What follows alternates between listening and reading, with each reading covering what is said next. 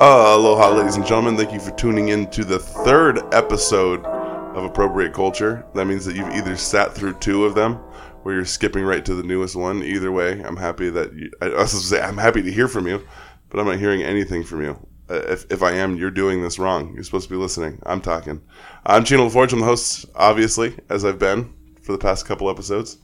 But once again, if you haven't been listening, you wouldn't know that. So we're talking about culture trying to spoon feed some culture into your pie holes. Uh, although that's not where you think from, uh, unless you're president. But uh, we're going to be talking about poker culture today. Now, I, I, know a lot of people have talked to me about what con- what constitutes a culture, and I've uh, fired back with pretty much anything can be considered a culture. Um, I mean, I've even heard a term rape culture, and I'm not a fan of that. We're not going to be interviewing any professionals on that because that's good. I don't think we'd like the people we talk to, but uh, I'm just saying the word culture is loose. So we're going to make it loose. We're going to be able to talk about anything that has to do with any type of culture, and that's a collection of human beings experiencing and creating simultaneously. I know I, I, changed the definition from when I made it earlier, but fuck it. I don't mind. I'm driving. I'm also a little stoned. I mean, driving the podcast, not driving the car. I Ubered here. Uh, also, this episode is brought to you just like the other ones. Is brought to you by uh, legalized cannabis in Los Angeles. Glad that we have that. It's necessary. I'm not a big drinker, so this is how I substitute for my day.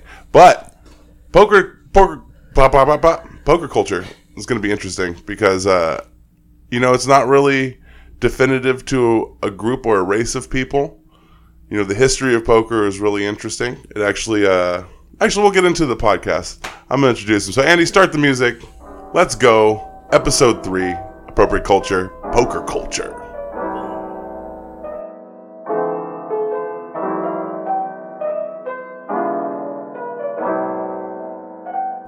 And here I am with Seth Shapiro, my guest today. What's up, Seth? Hey, what's going on, people? Hey, Chino.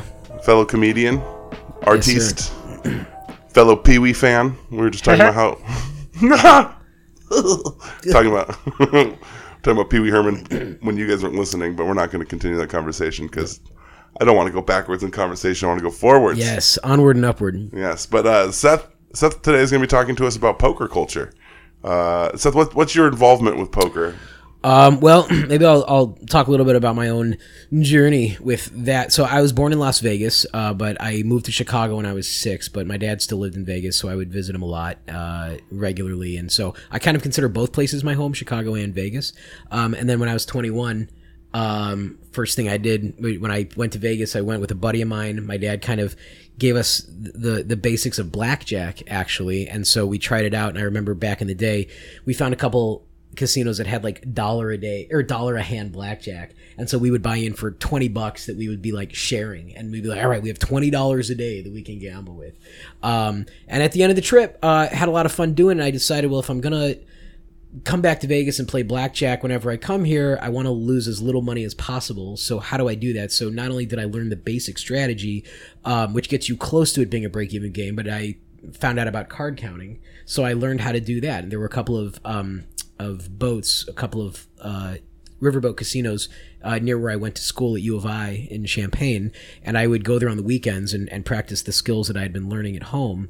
And so um, I uh, I made a bit of profit doing that my last couple years of college, and then once I moved out to LA, um, there's so much poker out here. All the casinos out here mainly have poker. It's the main thing that they have. Um, they also offer the other games, but they're like weird versions of them. Right. There's weird California stipulation laws yeah. to full full full blown gambling that right. they don't. But uh, and, yeah, and, and the game changes when when you're playing with twenty bucks versus you're playing with a much larger. Like, do you use a different strategy with that or when I play poker? Yeah. Um, I mean, compared to blackjack. I mean, when when you were playing blackjack with with just a twenty dollar bankroll. Oh. If you were to play with a larger bankroll, it definitely oh, yeah, influences your style well, of play. Right? I, I mean, I mean, when when I started counting cards, uh, I, I, realized that if I was going to do it and do it successfully, I had to have a bigger bankroll because mm-hmm. it's actually one of the main things that wipes out a lot of people who try to gamble in some way professionally is they get wiped out because they don't have enough bankroll to withstand the the downswings. Um, which are inevitable. They happen no matter what. And at blackjack, they're especially rough. I mean, a lot of professional blackjack players they'll have months long downswings. So it's dry because yeah, because the edge is so tiny and the the variance is huge. In in poker, you don't need as much, but you still need to be pretty well rolled. Yeah.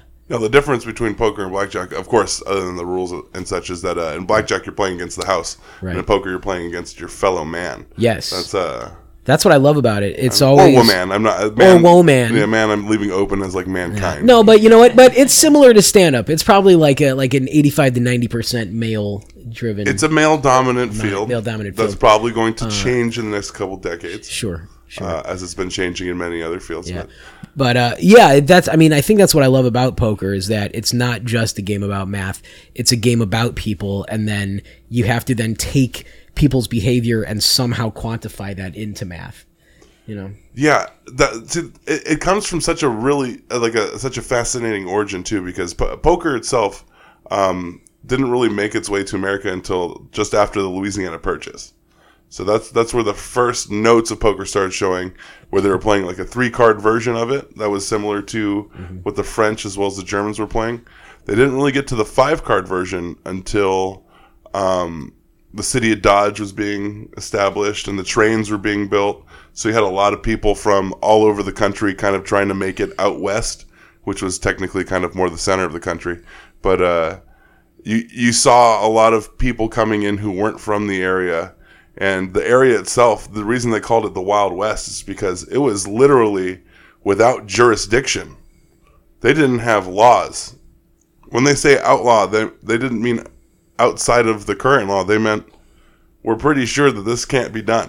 like in the town of Dodge, things were pretty tough because they were still establishing their identity. And when it came to playing poker, you were normally sitting at a table with four or five other guys with guns in their laps, Yeah, that's right. and you had a gun in your lap. And it was a, not just a measure of, of making or losing money, but it was literally measuring the person across the table from you and assessing the risk that you were in. So it was it, the, the, the game of poker has always been rooted in a cerebral risk. Sure, and I think uh, I think it's um, it's attractive to people who who are more attracted to risk. I think I, I definitely am a gambler at heart. Uh, something about that excites me. Risk. Um, yeah. I, I- do you want to hear a, a little bit more history? Uh, Yeah, yeah. What you got? Uh, this is a kind of a fun story. That um, do you know? Do you know how well do you know poker? Would you say? um, I play it without any form of religious attachment. Okay. So- but so I, I I'm trying to know like how you know inside and outside baseball to get. But do you know the term the nuts? Do you know what that means? no, I don't. Okay, Please so explain. the best possible hand is called the nuts. Sorry.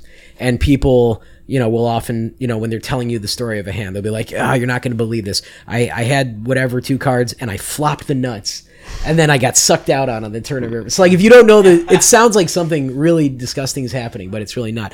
But anyway, the so the term the nuts, where people will talk about having the nuts, um, they will. Uh, the, where that originally came from was back in the Wild West days. That you know, I'm sure you've seen in movies when people, when cowboys like betting the deed to his ranch or something. You know, and he just throws the deed on the table, um, to and ex- that exudes major confidence in his hand that he's like, hey, I'm betting the freaking deed to my ranch. Um, yes, exactly. So one of the the ways that um, cowboys did that is they would have the nuts from the wheels of their stagecoach uh, in their pocket, and when it came time, if they felt if they were feeling just that confident, they would throw the nuts from the wheels on the table, not only to say um, that I'm I'm betting something very valuable to me, but also. If I can't pay up, I'm not giving myself any way to escape. Right. So so you're really saying I am fully all in. I am committed on this hand. And so betting the nuts then has tra- people will stay still say betting the nuts. it they- was your collateral of saying like I'm right. not going anywhere. but now people will say I have the nuts. But that's where it comes from. Cou- oh, that's interesting. Yeah. So that was all all since the Wagoneer days of people trying to make it to Oregon, right? Yes, sir. Oh man, that's such a crazy thought. Or, or California for Yeah. sweet gold. It- and, and and just to think when when poker was starting to be played, people were being introduced to all types of things like uh, like Chinese people. Mm-hmm. America had not seen many Chinese people until uh, the railroads were being built. So it went from people being like what's a Chinese to like, hey, that Chinese food's pretty all right. And now Asian people are pretty much the norm at any poker table in LA. yeah, they, they've they've taken over the sport. I mean, I, I don't University. I, I don't have to say they. I could say weave, but I'm I'm trying not to be biased because I'm I'm Asian as well. You know what? One of us should be saying we, because right now we're on the verge of like not sounding right. of Like, being they. racist. Oh yeah, Now they're taking over Um, everything. yeah, let's change the dialogue. Uh, I, I, feel like if we have one we in our mix, we're feel we're very proud of our of our prowess. One week. yeah, of our half a of prowess in, in this American sport now being dominated by people of color. Yeah. So I so I another, another tale. Like most Americans. another tale. so I played a lot of poker when I first came out here for a couple of years, and and I started getting uh, involved in online poker, which was exploding at the time. This was like the early 2000s. Were you playing like the Russian online poker, like the bootleg stuff? Uh, no, I was playing the mainstream sites at the time. That was like Poker Stars, Party Poker, uh, Full Tilt Poker. Those were kind of the big three.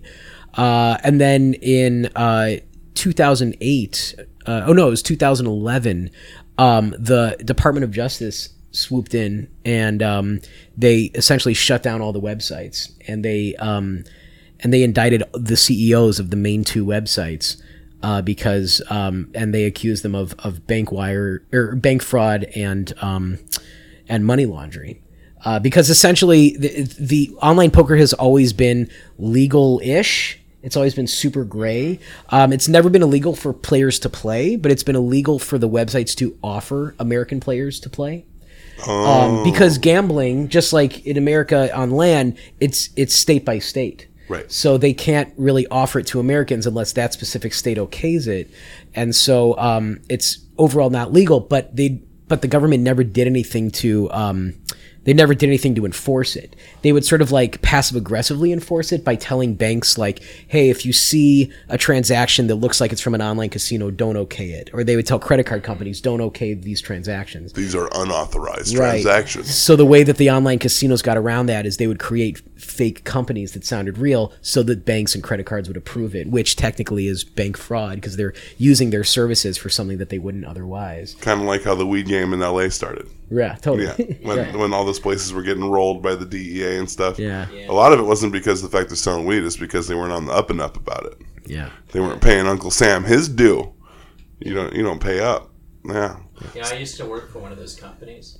It was Oh, yeah? um, like a paid video game website, and they had to follow the same laws as the online poker company. Really? Oh, that's right. Andy used to Yeah. deal in a, a, a scheme. I'm, I'm going to call it a scheme It just was because very scammy. it sounds very scammy. Where They he used own like eight different companies. he used to uh, he used to monitor online gaming in, at, a, at a gambling level, but they'd use the V Bucks, right?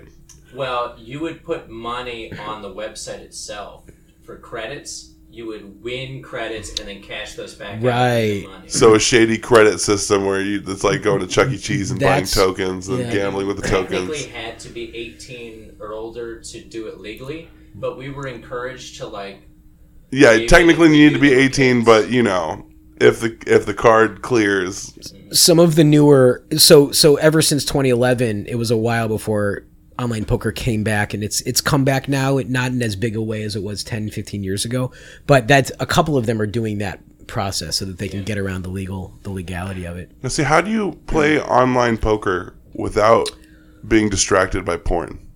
Um, well, honestly, because what I do is um, what makes online poker one of the most potentially profitable things is that you can play more than one table at a time. And So you're like Bobby Fischer. and I get myself up to about 20 tables at once when I'm playing. Um, you know, I'll play for three or four hours at a time. And when I'm starting to play, only a couple are starting off. But as it goes on, I, I build and I build. And, and at some point, I have like 20 tables going.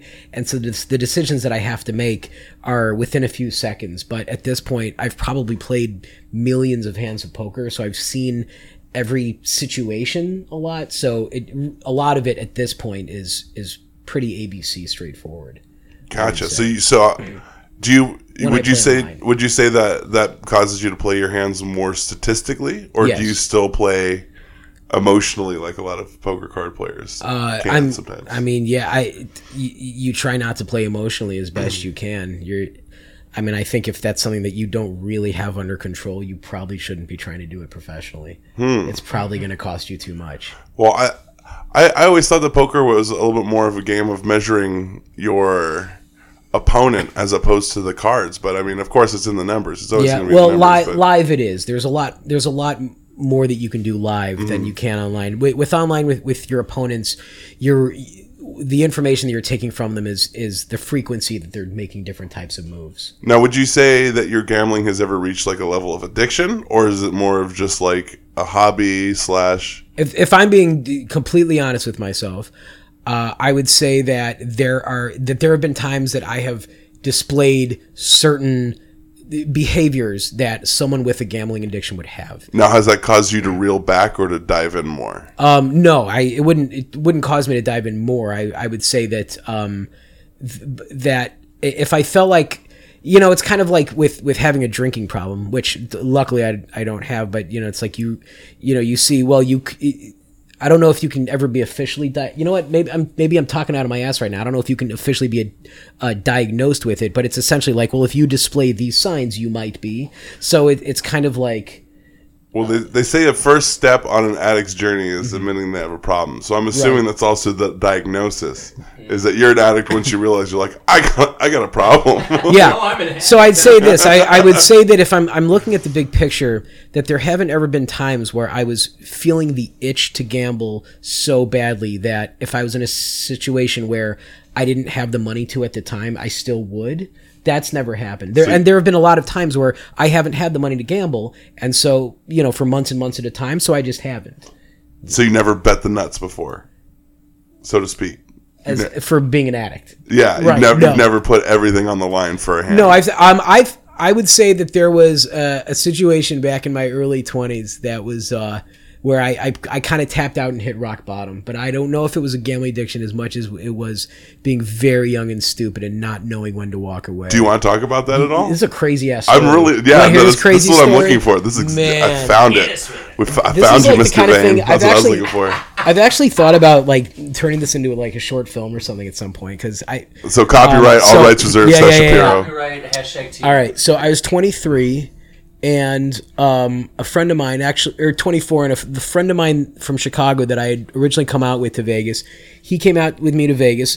Uh, this time around, we were there for like four or five days, had a good time. At the end of the trip, I was probably down. Man, all right, okay, so I was probably down like maybe seven, eight hundred bucks by the end of the four or five days. Okay, that's not too bad. not too bad. It was all good. And um, I was staying with my dad. Uh, he lives right off the strip. So um, I decided I was going to stick around for another couple extra days. And it was just one of those trips. And I've had these trips where it's like whatever you do, every time you should have zigged, you zag. And i- i- everything goes wrong. It was one of those trips. And as the days were piling on and I was just digging a deeper and deeper hole. Have you ever heard the expression, don't throw good money after bad? No, So it's a gambling expression. It means like it, it in technical terms it means don't chase your losses, but it also means recognize when you're when you're in a bad situation and don't make it worse. right. Um, because um, there's something called the the threshold of pain when it when losing. Ugh, I'm I'm I'm not being a good representative for my community right now. There's a certain term for this. I'm still but- totally fascinated. Yeah. Please so continue. so there's so it, and and it's a psychological thing that like if you're down a thousand bucks, you should really stop playing because if you if you choose to try to chase it and just to get even, if you lose another thousand bucks, it's not really going to hurt that much as much as already being down a thousand. Okay. And then if you lose another two thousand on top of that, that's really not going to hurt as much. So the threshold of pain gets greater and greater. Because you've already experienced the bereft of loss. So you can easily be spiraling out of control. Ooh. Right. And this is what happened on this trip. And I just kept chasing my loss. I, I couldn't, I, I just couldn't walk away and I would just try every t- type of game. And finally, here's where like the story part of it happened. So this was like my last night there. And I had a coupon for a free $25 bet at the Palms. So I'm like, all right, I'm going to go to the Palms. Um, and I have like, you know, I have like 200 bucks to play with.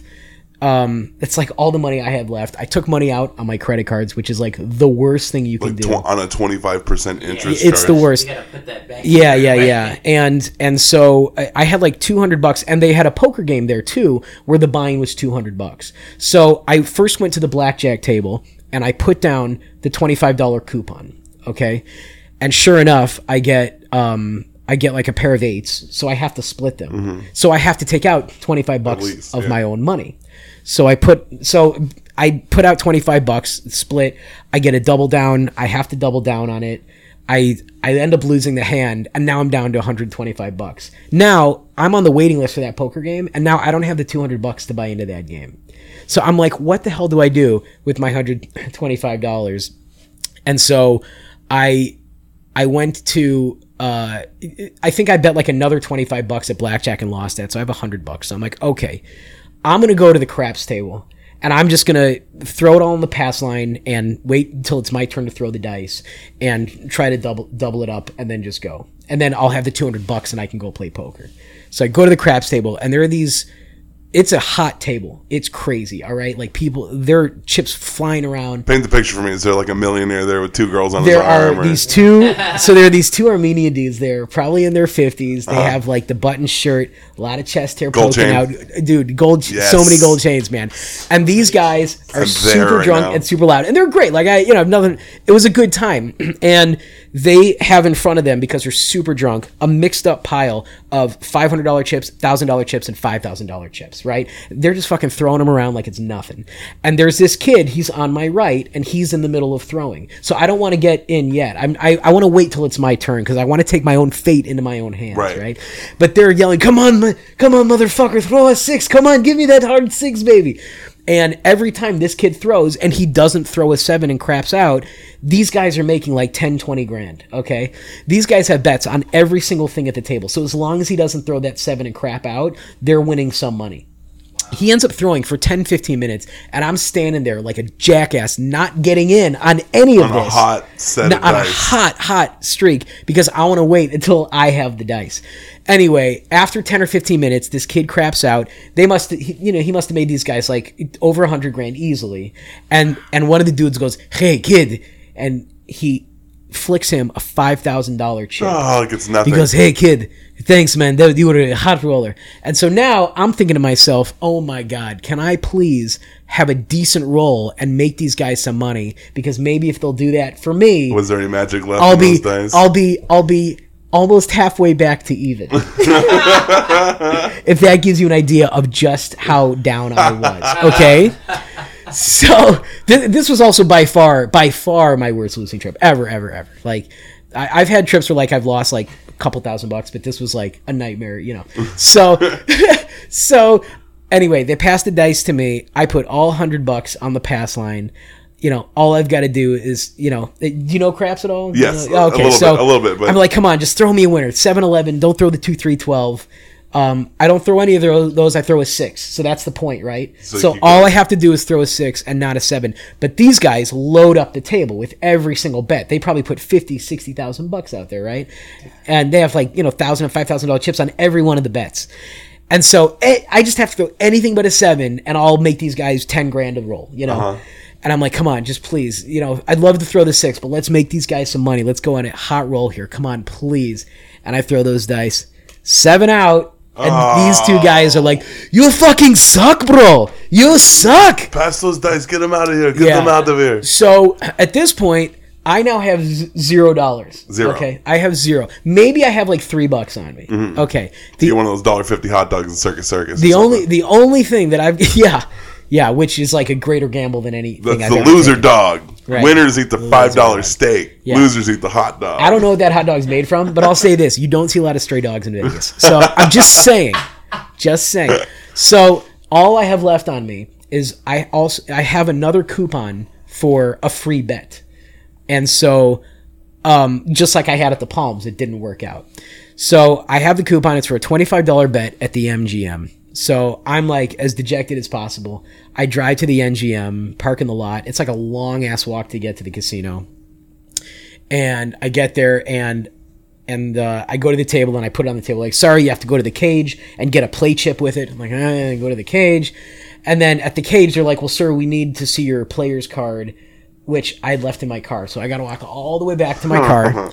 Come all the way back. I finally get this crappy little clay chip I go up to the table and I, want to go to an empty table because I'm only going to play one hand and I don't want to mess up the flow of other people. You don't want to crap on another table. Right, right. Yeah. So I find an uh, open table. I'm like, hey man, I said a deal. I'm like, you know, can you help me out here? Can you hook a brother up? So I put down the chip, and what does he deal me? Two aces. Now, do you know what you're supposed to do with You're supposed aces? to split, Always, but always. you have no money. I have no money. So he goes, split aces. Would you like to split them? And I look up at him. I go, I, I, I don't have money. And he's like, oh, well, what do you want to do? I'm like, I, I, I'm like, and so I, I ask a player at the t- table next to me, I'm like, hey, do you want to split these aces? And, and most casinos are cool. They, and they allow you to do that. But MGM was being a real dick that night. like, no, no, no. They're like, sorry, sir, that's not allowed. You can't bring, bring someone in on the, on your hand. I'm like, what am I supposed to do? And the dealer's like, well, sir, you have soft two. What would you like to do with it? I'm like, I'll, I'll, I'll hit. And he gives me a 10, so now I have 12. 12. And I'm like, ah, I'll hit. And he gives me another 10, and I bust. And you would have been But I had two. two 21s. Oh, And I was like, oh, oh okay. Well, all right. And, uh, and you would have at least gotten back up to what, hundred from that split? would have had 50 bucks, but yeah. but uh, it was because they wouldn't have given me the 25 for the coupon that I had. But anyway, it was uh, yeah. So that was that was definitely my lowest moment from. oh man, It was a rough one, man. That's like one of those stories of somebody's been playing the same lotto numbers for like twelve oh my years. Oh my god, yeah. The- the and then one- like when they hit it, they have a heart attack. Yeah, or, or, or they don't even show up when they're like, you know what? It was my daughter's Oh, graduation. yeah. I'm just gonna go graduate. I'm not gonna buy a Yeah. lotto ticket this time, and their numbers get called, and then they have the heart attack. Ran, you know, randomness. I, I think that's maybe the thing that's always attracted me to it is I, I love games and I love people, but and I really love math and probability to me has always fascinated me. And and like even like recently over the past year, I've I've gotten a little. Um, I've gotten a little like beautiful mind obsessive with trying to understand probability because it's a very weird thing that there are these random events that happen but if, if in a large sample size there's a pattern to that randomness Yes. and i don't under you know and it's like every mathematics there is is the mathematics of something physical but probability is the mathematics of events What what you're talking about intangible. is the roots of quantum mechanics. sure You're you're you're pretty much scratching the surface of of the fact that everything eventually will fall under a prob- probability. Yes, but- Mm-hmm. even if it seems impossible, there's still some measurable probability. right it. it's some non-zero chance but but the thing is that we actually live in a world where there isn't randomness because if we it, everything is measurable it's just it appears random to us like if you flip if we flip a coin to us it's random it could be heads or tails but if we actually could measure beforehand the amount of energy you exerted on the coin the angle you're flipping it where it's going to hit on the surface and the, the surface area Wind resistance trajectory. all of it, we would be able to predict 100% what it's going to land on. But we don't, so it's random. And yet, we are able to predict with more um, accuracy that if you do it 100 times, it's going to be close to 50. And I don't know what force it is that's enacting upon that. I mean, it seems obvious to us. Of course, it's 50 50. It's a heads and a tails. But I want to know what's what that's about. Like, why is it that that chaos becomes order the in the larger picture. It's very strange. See, it's interesting. It's kind of a. It kind of reminds me of a conversation I had about anarchy with a punk rock friend, and it is also kind of exemplified in a movie called SLC Punk, where uh, someone was talking about how life always has to lead. From it it goes from from order to disorder, like order being life, or like a flower blooming, or Yeah. you know, and then disorder being death, or the loss of life, or you know what comes next. And it- Entropy increases over right time. and they they they stopped the argument there and then the other person was like but what about the third part of the cycle and it's like what's that it's like life again every death becomes a life eventually Mm-hmm. Through you know transfer of proteins or you know if you believe in reincarnation things like that it's it's more so that it's a it's a cycle numerically of So- going back and forth between order and disorder. yeah, Yeah. yeah. So I mean, who knows? That, that that's an interesting point. You know, I've always thought about it from like a scholastic level where it's like, oh, this is 50-50 because that's just how the math works out and that's what they're telling me. I never even questioned the, the paradox of it. Where it's like, why is it 50-50? Yeah. Like, and, and well, is and it we really? understand it- why, but but it but the fact that it ends up adhering to that, and yet it doesn't. It's like even though out of hundred times it will it will be near fifty, we can't predict that it will be near fifty. We we know that a certain percentage of the time it will be between forty five and fifty five. A greater percentage will be between thirty five and sixty five. You know. And if you're for sure a gambling addict, you'll flip a quarter a hundred times and bet on the results. Oh, yeah. that's that's how you know. Double or nothing. There's people Yeah, listening right now. It's like, well, how about we flip a quarter a hundred times? I bet you. But order comes out of chaos. Yeah, you're right. But it, it order comes out of chaos with growth too. Like when when when humans are developing, you know, I mean, the cell the cell doubling uh, or just cell growth, it, it it doesn't look like it's becoming anything. But when you pull out, there is something guiding the form of a human from that. Yeah, there's there's It's a totally structure bizarre. for sure. Yeah. Yeah, or, or in plants. Hmm. Yeah, even having the mathematical principles within Yeah. uh, w- within plants and humans and, and the solar system, like like the the golden ratio, that that keeps coming up in thousands of examples. And would you believe this all came from poker? Yeah. Yeah, you wouldn't. You wouldn't. Let's uh, let's get let's get back let's get back to poker a little bit. No, no, no, no. I, I like that it's going in, in odd places. That's Yeah. what that's what this is for. But uh, to rope it in a little bit, like, cause here's the thing. I, I've had a lot of friends that get really deep into into poker. I, I got a couple people who've actually played played professionally. Poker just never got my dick hard like that. It never it never did it for me. But I could definitely tell that it gets some people's dicks fucking hard. Like they they love it, and and and for some people, it's it's the situation of potentially losing or gaining or gain, yeah, gaining or losing a lot of money, and for others, it's it's the fact that they're in a good situation at a bad table or vice versa. And some people get off on being able to like bluff people Totally. and being able to just swarm a table with with just garbage hands. Like, what about poker gets Seth Shapiro's dick hard? Um, Sorry asking It's- so crudely. it's it- flopping the nuts. Um, it's probably nuts. it's it's the same things I think that that I like about all gambling games, which is I like the idea of I, I don't like gambling without an edge. You know, if I'm doing it and I know that it's costing me money in the long run, um, I I have to I treat it differently psychologically. Like when I go to Vegas with my wife, we'll play certain games sometimes that I know we don't have an edge in, but I will have a sense of like I know what the edge is. I know in the long run this is costing me ten bucks an hour to play. So if I have a couple drinks, free drinks during that hour, I'm essentially break even. Right. But when I'm when I'm playing with an edge, I think in addition to games and risk, I think I mean maybe we've been talking about understanding the universe more and and getting a peek at, at what's underneath. I think I like the idea of seeing a game that is that has rules to it and it's very structured, but there is a way to attack it from a different way that can that can change the perceived outcome. And so I guess it started with blackjack like, oh, this game that, you know, mathematically I'm supposed to lose a half a percent to 1% of everything I wager in the long run. And yet if I track the cards in a certain way, I'm able to have an edge there. Um, so I think I have a bit of a fascination with thinking outside the box with games Okay. and and with poker it's it's there's a ton of that it's always changing the the people that you're playing against always make the game different because it's you're playing with humans and even the order that you're sitting at the table i mean if if this guy sitting on my right and this guy sitting on my left if they were to switch spots it would create a totally different dynamic of the game Absolutely. because of how they play Some people are big bettors and will Yeah. throw pockets on you, and other people will play really conservatively until they have a perceived good hand to start, Right. and and maybe they don't. Maybe they're just playing in rhythm. Yeah, no that.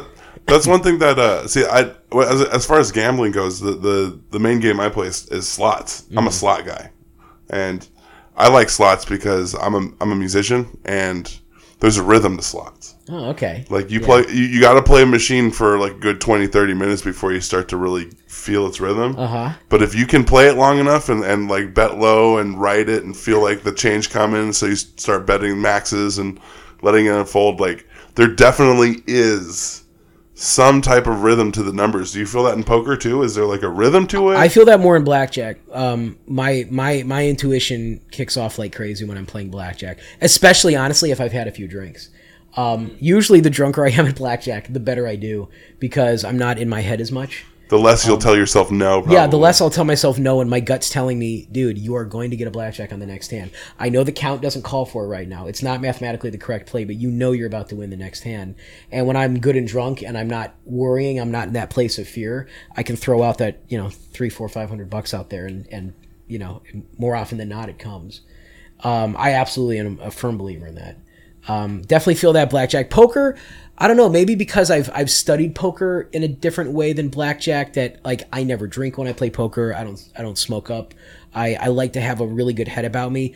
I, it feels more like I'm I'm here to be a professional. I'm not here to have fun. It is fun, but when I play blackjack and I'm making money out of it, that feels more like this is a fun hobby that I happen to be making money at. Right. And you also know you're not destroying your fellow player. Like you're Yeah. you're, I you're always- taking from a house that has plenty of it. In fact, the way I always like joke about it with people is I always say blackjack was kind of like my first girlfriend, and poker is my wife, um, and then craps is the mistress that you call at two a.m. like I'm, I'm hungry.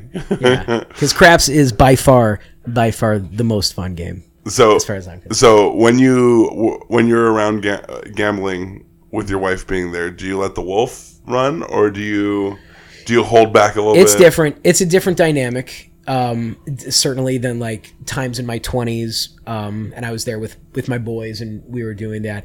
I've I want to be very clear. I've an awesome time with my wife, and I got super lucky that like I actually met her in Vegas. Um, we met at a wedding in Vegas, and um, and we go to we're actually going to Vegas in a few weeks. Like we go a lot. She loves gambling.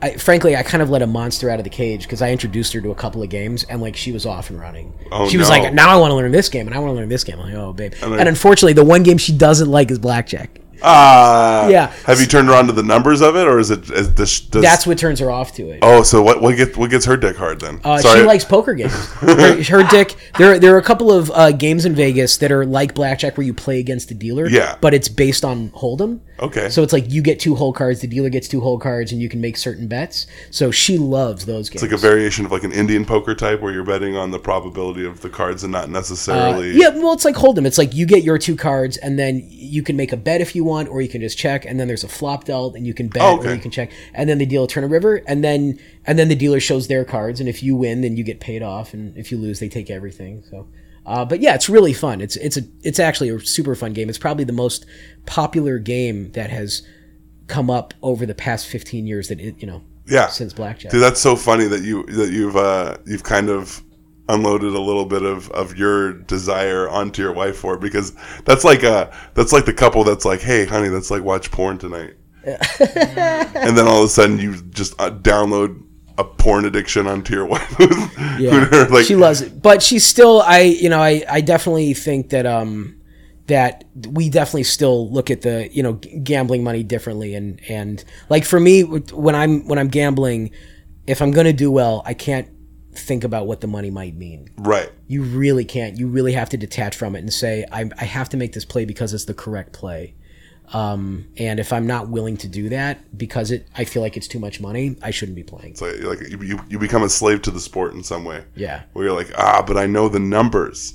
Yeah. It's all, oh wow, that's interesting. and and maybe that's that's another thing I like too is I like being in scenarios where like I get to shovel out a lot of money to take a risk at something that I know in the long run is actually a winning bet. So it's like it kind of gives me an excuse to to be a crazy gambler. Would you would you say that this in turn forces uh, it, it inhibits you to live life like a poker game? Do you feel like it influences the way that you take risks in your daily life? Um, no, I I think that with certain things in my life, I'm I'm uh I'm risky, and other things I'm just risk averse. Fascinating. Yeah, Because I have a I have a friend that teaches skydiving lessons, and he is impulsive all the time. He oh, has Oh, yeah. no off switch. This guy is jumping out of windows all the time. see, like I think that stuff I'm I'm risk averse to. I don't know if I if I could do skydiving. dude, I won't do it either. And then mm. this this friend of mine was like, dude, I'll, I'll take you out for free. I, I run this company. I'm like, all right, if you get up on stage, I'll go skydiving. And he's like, no fucking way, man. That's too scary.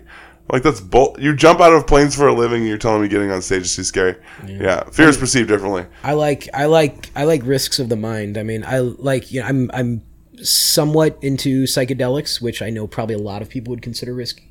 Hmm. But that's kind of become a, a hobby of mine over the past few years. Oh yeah, I'm a, a very experienced psychonaut myself. Yes. I, I've traveled to the depths of my mind. Nice. and I, I know exactly what type of human being I am. So there's no gambling there. I, I know exactly who I am when I'm when I'm faced with mortal anxiety. Yeah, it definitely feels safe to me at this point. Yeah. It doesn't feel, yeah, I, I don't have the fear about it going badly or anything. Yeah, the take- dr- it's like the drugs is the house, and they always win, unless you get bad ones. then you're like, man. Maybe man. that's what it is with gambling is that is that I've always done it in a in a way that I'm doing it. Tr- I'm truly doing it safely. That I've I've only gambled with uh, other than that story and maybe a couple of others. I've always done it with money that I know if I lose it, I'll be okay, and that I'm doing it with a I'm doing it with an edge. So th- there is gambling in it. It is risk. It is an unknown outcome, but there are certain things that I do have control over, and that gives me the confidence to make take the risks. Interesting. Have Have you? uh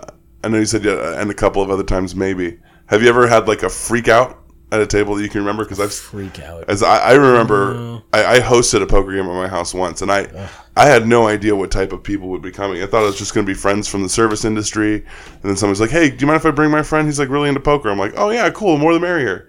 And next thing you know, my po- my poker tournament uh, between friends turned into a, a Saigon gambling oh, opium den where people were smoking cigarettes indoors and and Oh, I thought you were going to say. Oh, other. that's what. So it led to And- f- fights. And, well, it, it led to some intense gambling. Where at first it started as like a twenty dollar buy-in. You know, they can't go too high with that. A ten dollar re-buy-in. But next thing you know, people are like, "Nah, fuck that, fuck that. I got forty bucks. Let it ride. Just give me forty bucks in chips." It's like, no, that's not how we're doing it. That's an unfair advantage. She's like, no, no, no. Don't worry, I'll play it. Don't worry, I'll play it. And they keep playing it. There's one dude. By the end of the night, this poker game started at 5 p.m. I was planning for it to go to 10, 11. At 4 in the morning, this guy had already lost $1,500 oh man, at my house game. And then he pulled out his phone and started crying. Just started sobbing. We're like, what the? F-? And then he started talking to his girlfriend. oh man. but he had apparently ah. just spent like literally all of his money at a at a card game at someone's house, at my house. I've never had a freak out like that. I, I think that all of the any times that I've had losses, it's it's like taking the wind out of me. It's taking the fight out of me.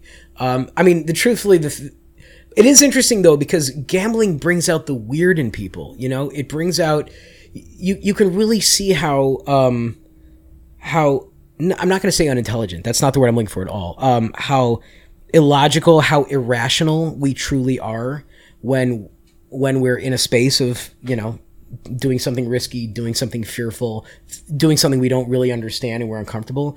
I mean, the number of uh, superstitions that that people have in the game, um, in every game, it's like they all have their own types of superstitions. You know, craps players have their own superstitions. They won't say the number seven. They have different terms for the number seven. Right. In blackjack, if you make what what other players feel is the wrong move, you know, they feel like it screws them over, even though it totally doesn't. You know, it's like if you're sitting and you end up taking a card that would have busted the dealer, and then they they'll yell at you, and then of course, like two hands later, they end up getting a blackjack that they wouldn't have otherwise gotten because of the you know of how the the cards numbers came out. yeah.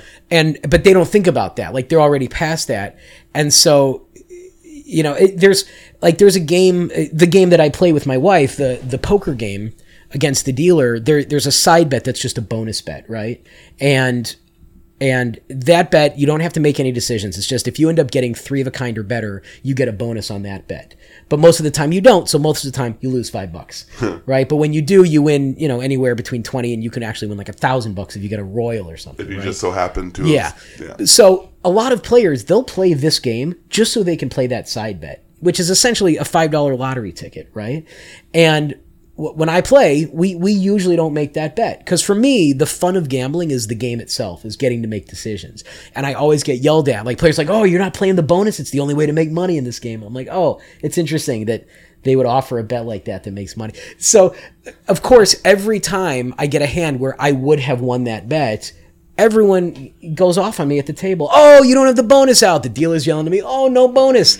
And I'm thinking, like, the exact same logic would say, "Oh, you just won that hand. Oh, if you had bet twice as much, you would have won twice as much." It's like, duh, no Yeah, shit. right. That's math. It's the same exact reasoning, so it's so silly to point it out. And I always say to the dealers, like, look, if you're gonna like rag on me every time I don't have five bucks out and I would have won, I want a high five every, which happened would happen pretty much every hand for the times that I don't get it, Right. and I save myself five bucks, you know, which ends up being hundreds of dollars an hour. yeah, it's Yeah, that's a but players don't, people don't think like that. that, that that's a I, Keno players are like that too. Oh, sure. Keno players are all about playing that max, that super max betting Mm-hmm. option. It's always just like two dollars more or something. But it's like if you're playing ten games of Keno, that's a whole nother twenty bucks.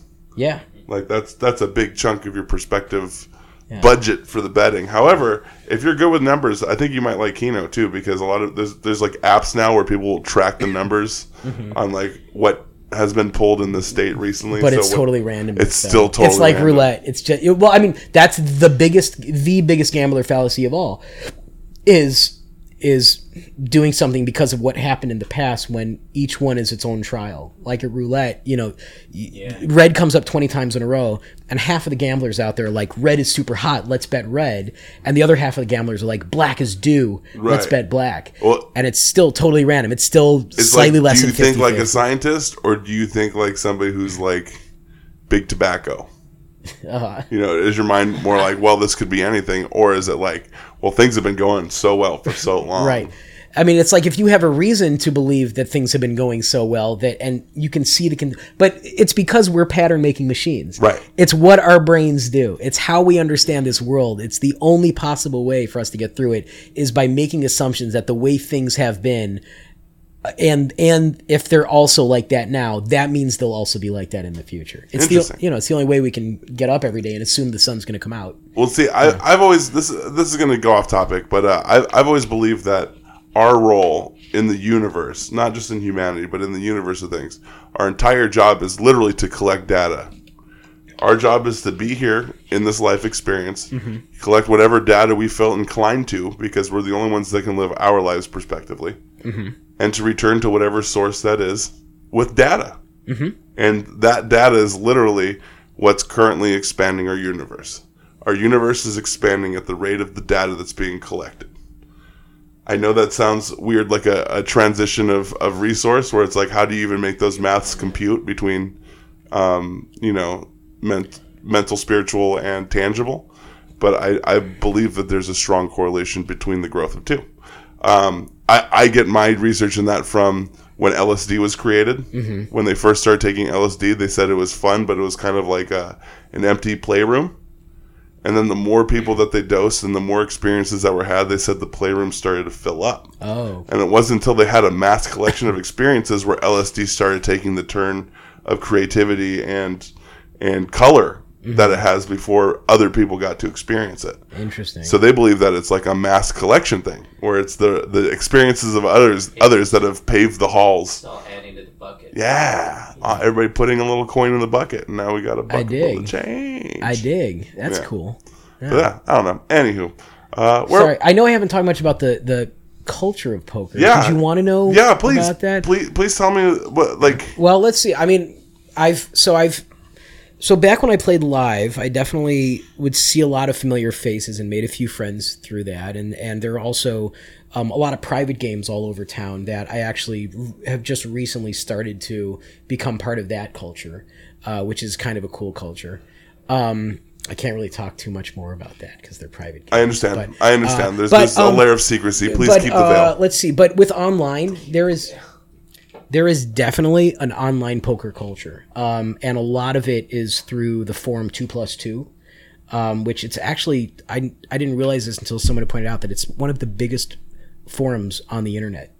Um, it's huge, um, and it's mainly poker. Like that's the thing that that first brings pe- people to that forum, but they actually have it's like Reddit. I mean, they have topics on every single thing you can imagine. And what's nice is that the average person on two plus two is probably a little bit more uh, intelligent and um, well behaved than the average redditor probably. So it's like you end up having some really excellent threads and conversations. Not a lot of shit posting. not a lot of shit posting. still Yeah, some, though. still some, but like, but actually, all of the shit posting is like in its own threads. It's like here's the thread if you want to shit post, and now let's actually have some cool conversation. Yeah, I assume that the the poker community as a whole has to be of a level of intelligence, Mm-hmm. at least at least of an under of an understanding, yeah. because uh, you don't see a lot of dummies playing su- poker successfully. Um, at least not at poker. Yeah, I mean, certainly a lot of poker players have also had plenty of vices, and you know, have had some tragic ends. But um, Also, golfers. I mean, sure, yeah, anything, any any celebrity of any, yeah, no, you're right. You know, yeah. you know, Arnold Palmer is a drink because he's great at golf and he loves lemonade and iced tea. You know what? A, you know what a John Daly is? what? It's an Arnold Palmer with vodka. Sometimes you need that. They're saying Arnold Palmer with lard. You need to be playing with an edge, just like you know, like like you were saying. or Like That's uh, funny. That's funny. like John Daly. or something to take the edge off. Yeah. So so what as as far as what what's it like when you're out in the wild when you're out in in everyday life and you discover somebody that you're speaking to is a poker player? Um, honestly, a lot of times it's a pain in the ass because they will start telling me about. Um, well, are you saying like someone who's like a well adept poker player, or like the average person that I meet? Because here's what happens a lot: is I'll meet somebody, and I honestly, this is actually a part of my life that I really don't talk about that much, and I have a few reasons for it. Like one reason is like there's a stigma about someone who's a professional gambler. Um, Yeah, your friends won't loan you any money. but you know so there's there's that edge you know there's that part of it um on the other end of that coin people who actually like think it's super cool and they want they want to know a lot about it and they'll ask you questions that in other fields would actually be probably Invasive. too personal Yeah. and invasive like oh how much do you make normally and what's the biggest amount you've ever made and um I mean, obviously today I'm totally volunteering whatever you want to. It's right, right, right. But I mean, you but, can always say um, no. I don't want to answer that. yeah, and then but- but a, but a lot of times they'll also like they'll start telling me about like they'll start doing like a bad beat story like you know a bad beat is it's like when you get unlucky in a hand essentially it, technically it's like if you start with a good hand and then someone else ends up with a better hand and usually it involves them having to have made a bad play to stick around it's like i bet a thousand dollars and all this guy had was a pair and he called me and then he ended up making trips you know bad beat poker players all have bad beat stories and maybe 1% of them are good. Right. they no one want look let me, let me do a service to everyone out there. No, no one wants to hear your bad beat stories. I i've played million i'm not showing off i'm just trying to explain where i'm coming from. I've played millions of hands of poker. I've been on the winning and losing side of pretty much every single situation you can even imagine. Um and I mean, I've I've experienced things that are like you know thousand to one shots, and so at this point, I will I will humor you. I'll be like, oh no, that sucks, man. But I'm I'm actually you're really just telling me for you. You're literally telling a comedian a joke. you oh, dude, Yeah. that that's it. Oh my god, They that's don't it. want to hear it. It's I- like Yeah. explaining to a comedian what bombing's like. Yeah. Yeah. Oh my. Actually, that was funny. I had somebody. That's it. I had somebody recently that was like, "Hey, what is bombing like?" And I was like, "Is it like falling off a bike?" And I was like, "It's like falling off a bike downhill forever. like falling off the bike doesn't stop for six minutes." Yeah. I don't know what's worse, bo- bombing or or um doing a like a really bad improv when when doing an improv show is like really bad. Oh yeah. It depends who's paying more.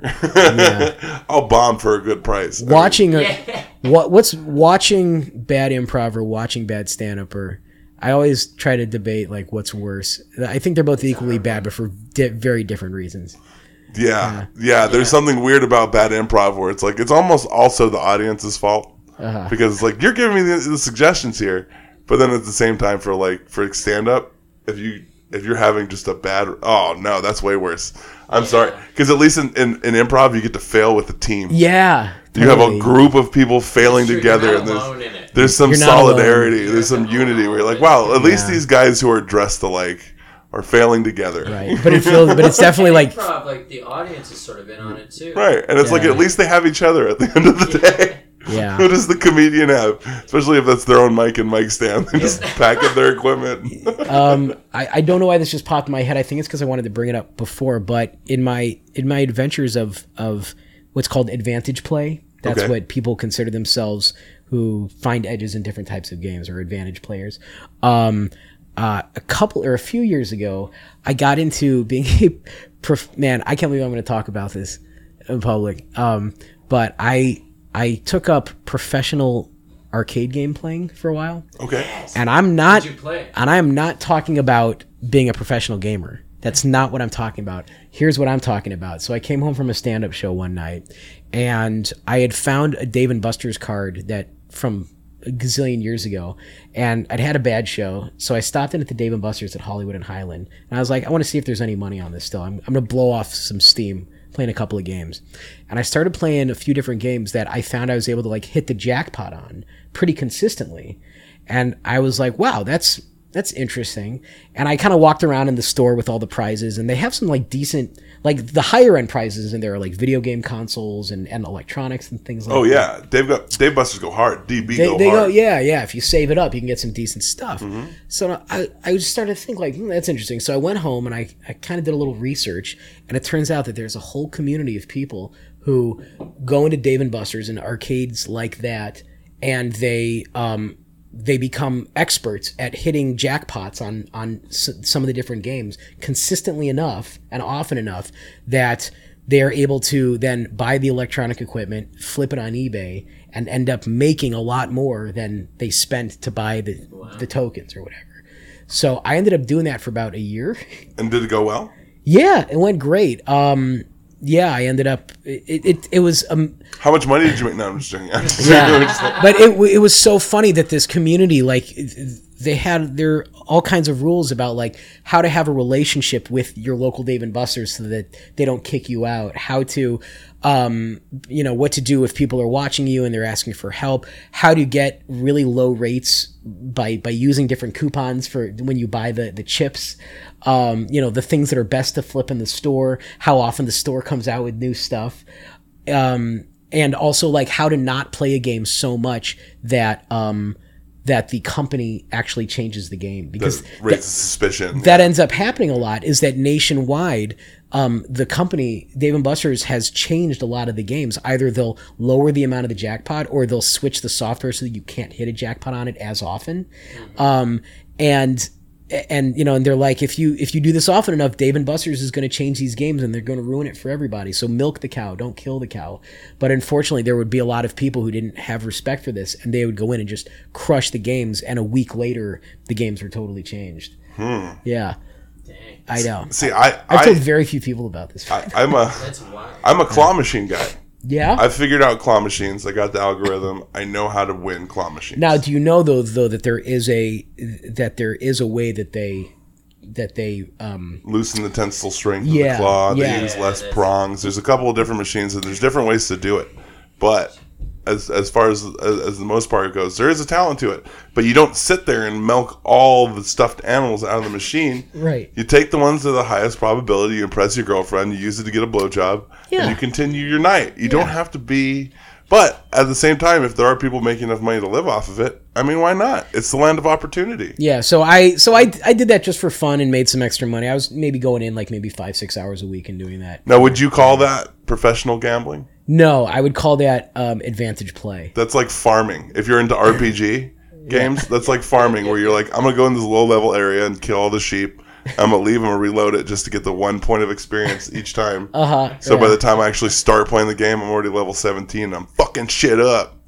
Yeah. Oh, man. So, um, anything else you wanna you wanna talk about? We're we're we're going into the landing phases. No, here. we're good. I mean, uh, you know, I have I have you know cool you know funny stories about it. Just a lot of crazy experiences, but nothing specific. I can only imagine. There's no way that we could we could cover no. the amount of stories. But I'm glad that we got to have you talk about this, man. This Yeah, is something thanks, that I've man. I, since the we started talking about having this podcast, I've been super fascinated with Cool. because I I really do notice that the friends that I have that are super into poker are are deep into it. And it's like they have a second life sometimes, where it's like we hang out and like, oh, I gotta go. It's poker time. Yeah. And it's like, oh, okay. It's like, hey, do you do you want to like hang out at your house? We can do poker at your house. Like, no, no, no. I'm at work, man. Like, this is important. I've always, I mean, I, I think the difference between me and, and maybe the reason why I couldn't speak too much about poker culture is that even though I have used poker and, and other forms of gambling to help pay my bills over the past 15, 17, 18 years now. Um, is that I don't consider myself a professional poker player. I've never, I've never, I've always treated it, even though I was saying poker is like my job and I take it seriously. I've always treated all of it like this is a hobby where I make money. And so when I've had that attitude about it, I've been able to play with a more clear conscience. Well, if you were a professional poker player, you would have no time to do stand up comedy. Mm-hmm. Right. Which would mean that you and I would have never met, which means that you wouldn't have done this podcast in the first place due to accessibility. Yes. So, Seth, I'm happy that you're at the level of gambling that you're at. Love you, brother. If you were any deeper into it, you wouldn't want any piece of this. But Yeah. but thanks thanks to this, you are Seth Shapiro. Please spout off your uh, your your social media so our listeners can follow you. Where Uh, can they cool. find you? On Twitter, it's at Seth Shapiro, and on Instagram, it's at the Seth Shapiro. All right. And Andy, what what's what's yours? Isn't it Andy Southern IRL? IRL. Yeah, that's Yeah, at it's Andy no- Southern IRL in real life on uh, on Instagram, and uh, of course I'm Chino at Chino Brah C H I N O B R A H. Uh, that's for my Facebook, Instagram, all that good stuff. If you don't know, there it is. That was a good episode. I feel good about that one. That was that was fascinating. Thank you, Seth. Yeah, man. Thank you for having me. It was a good time. And then and blast. hey, if any of you guys are out there and you have uh, major gambling addictions, um, you know, there's people who, who will talk to you. Um, I mean, it's not me. Don't talk to me about it. But there's there's people out there who can talk and help you uh, help you see the light at the end, end of the tunnel. And if you uh, if you're not looking for help yet, then uh, you know you cannot borrow money from me. Have a good night.